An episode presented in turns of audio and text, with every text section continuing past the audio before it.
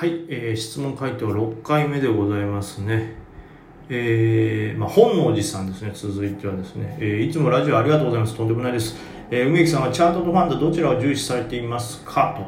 まあこれね、最初の頃よくあるじゃないですか。なんか大きい議論でチャートを重視するのかファンドを重視するのかみたいなね、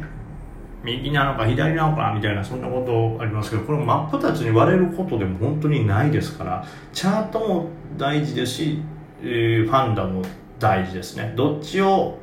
重視するってこともないですね。というよりも、例えばあとはトレードのスタイルによって変わるというか、例えばデイトレであればチャート、このチャートによって、まあ、大きくその動きが変わるというか、まあ、例えばデイトレとかだと小型で急騰するような銘柄に関しては、正直ファンダで言うとこの会社大丈夫かみたいなのもあったりとか、そもそも定時価総額っていう時点でちょっと不安感がありますけど、そんなのをこう逆に言えばあのプラスな要素になったりするわけですよね。この会社危なそうやから空売りいっぱい入れたれ、こんな上がっても大丈夫やろって言って空売りが入ったところをより強い買いが入って、まあ、いわゆる踏み上げ相場になったりするわけですから、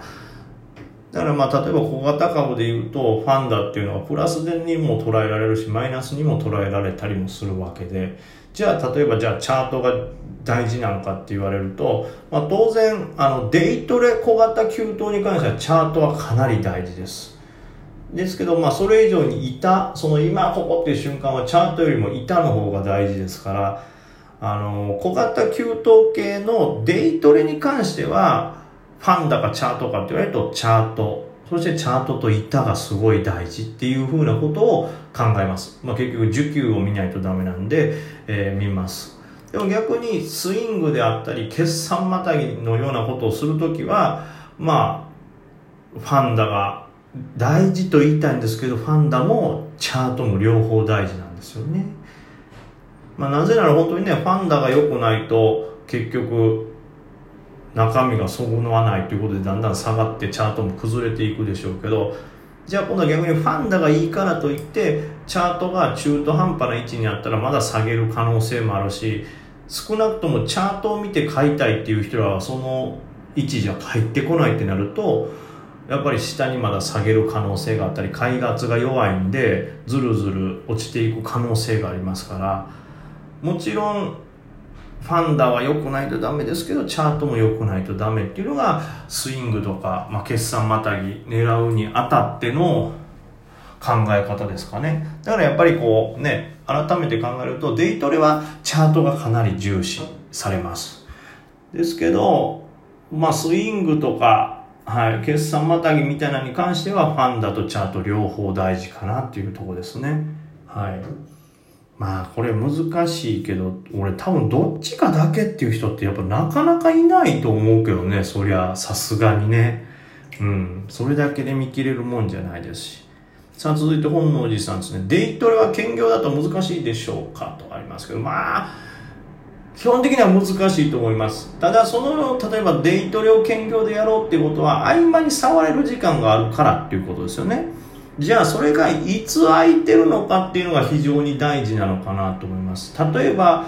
くじからじゅうじまでみたいな、あのすごい出来高が多い時間、あの時間に ピーシー に貼り付けれますと、貼り付いていられます。でまあじゅうじからは仕事があるんでそこからは見えないですけどみたいなパターンは全然デイトレできると思うんですね。そのくじからじゅうじという出来高が多い時間にしっかりとデイトレをやって終わらせてしまったら、まあ十分やれると思います。で逆にちょっと難しいのが、あのいわゆるトイレ休憩であったりとか、ずっとじゃない、ある程度は見てられてちょいちょいは触れるけど、パッて今仕事来たら触れないという瞬間とかがじゅうごふん出たりにじゅっぷん出たりするとか、いちじかんにいっかいぐらいは見れるんですけどっていう場合はデイトレはかなり厳しいかなと思うんですよね。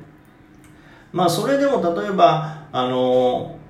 値動きがちょっとゆったりした銘柄とかであれば、いちじかんおきとか、まあ数分おきとかに見れるっていう状況でもやれるかなと思いますけど、正直自分自身が僕がやった感じだと、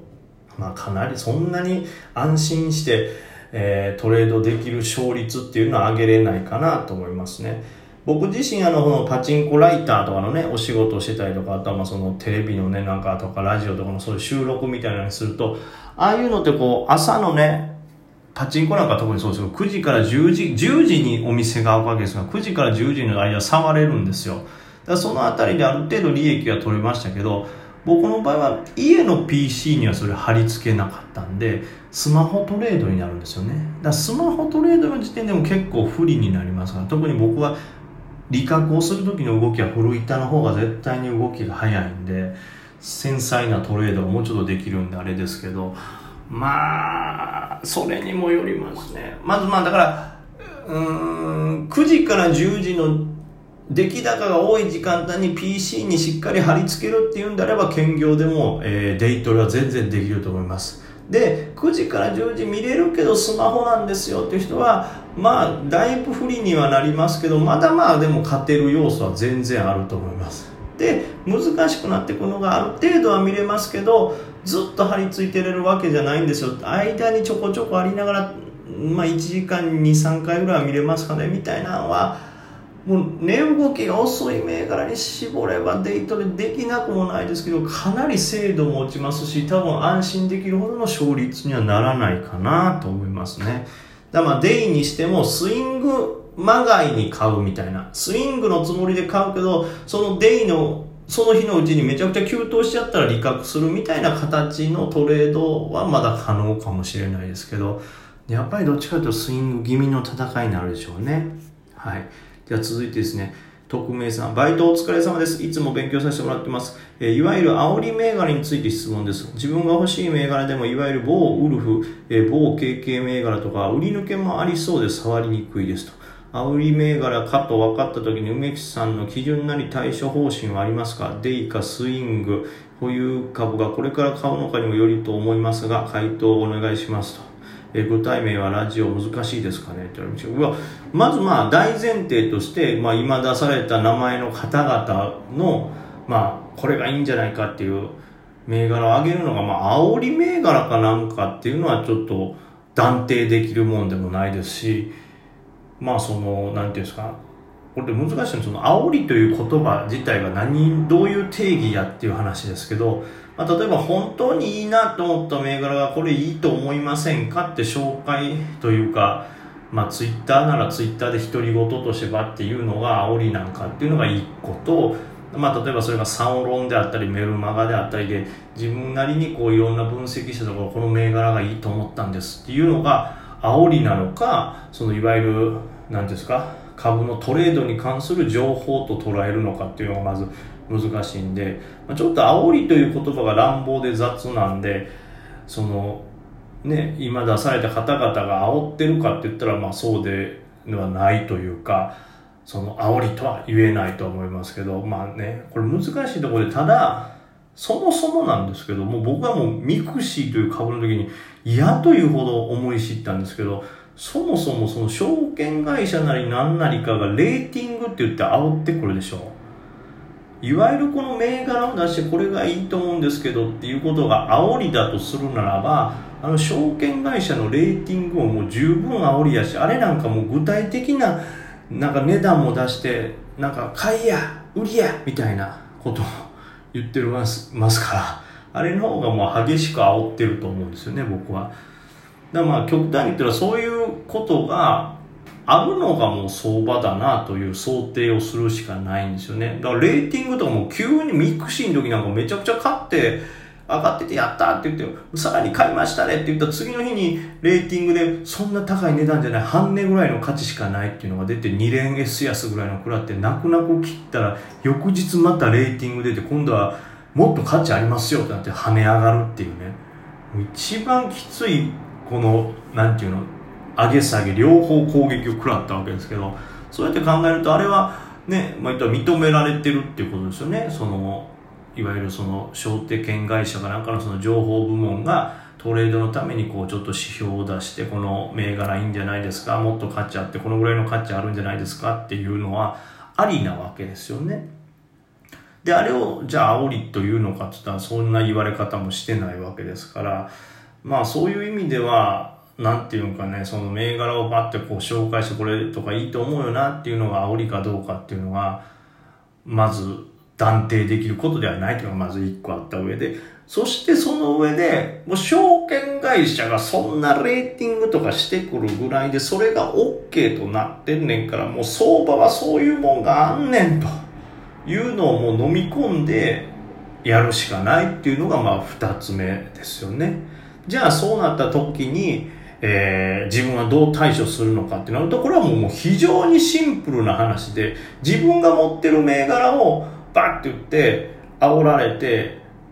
まあ煽りって言ってるけど、まあその、まあいわゆる煽りと呼ばれるようになんかこう、誰か有名なアカウントの人がつぶやいてバーンって価格が跳ね上がったなら、じゃあありがとうございますでも利確をしてしまったらいいわけですし、で逆に自分が持ってない時に誰かがこれいいんじゃないって紹介してバーンって跳ね上がってしまったら、もうそれはその時は縁がなかったっていうことでほっといたらいいというか、まあ買わなきゃいいと。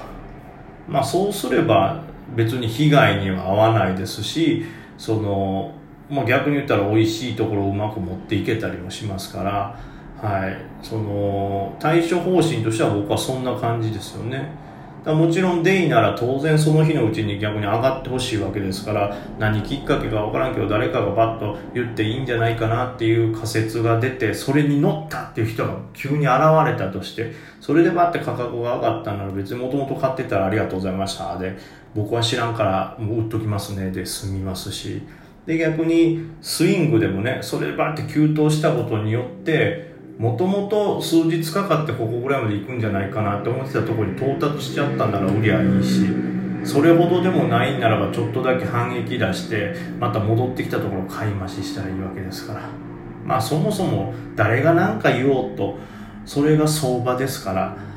誰が何か言ったところでそれをもううまくそれに乗って勝つしかないですから、まあ人の言うことはね、ありがたく情報だ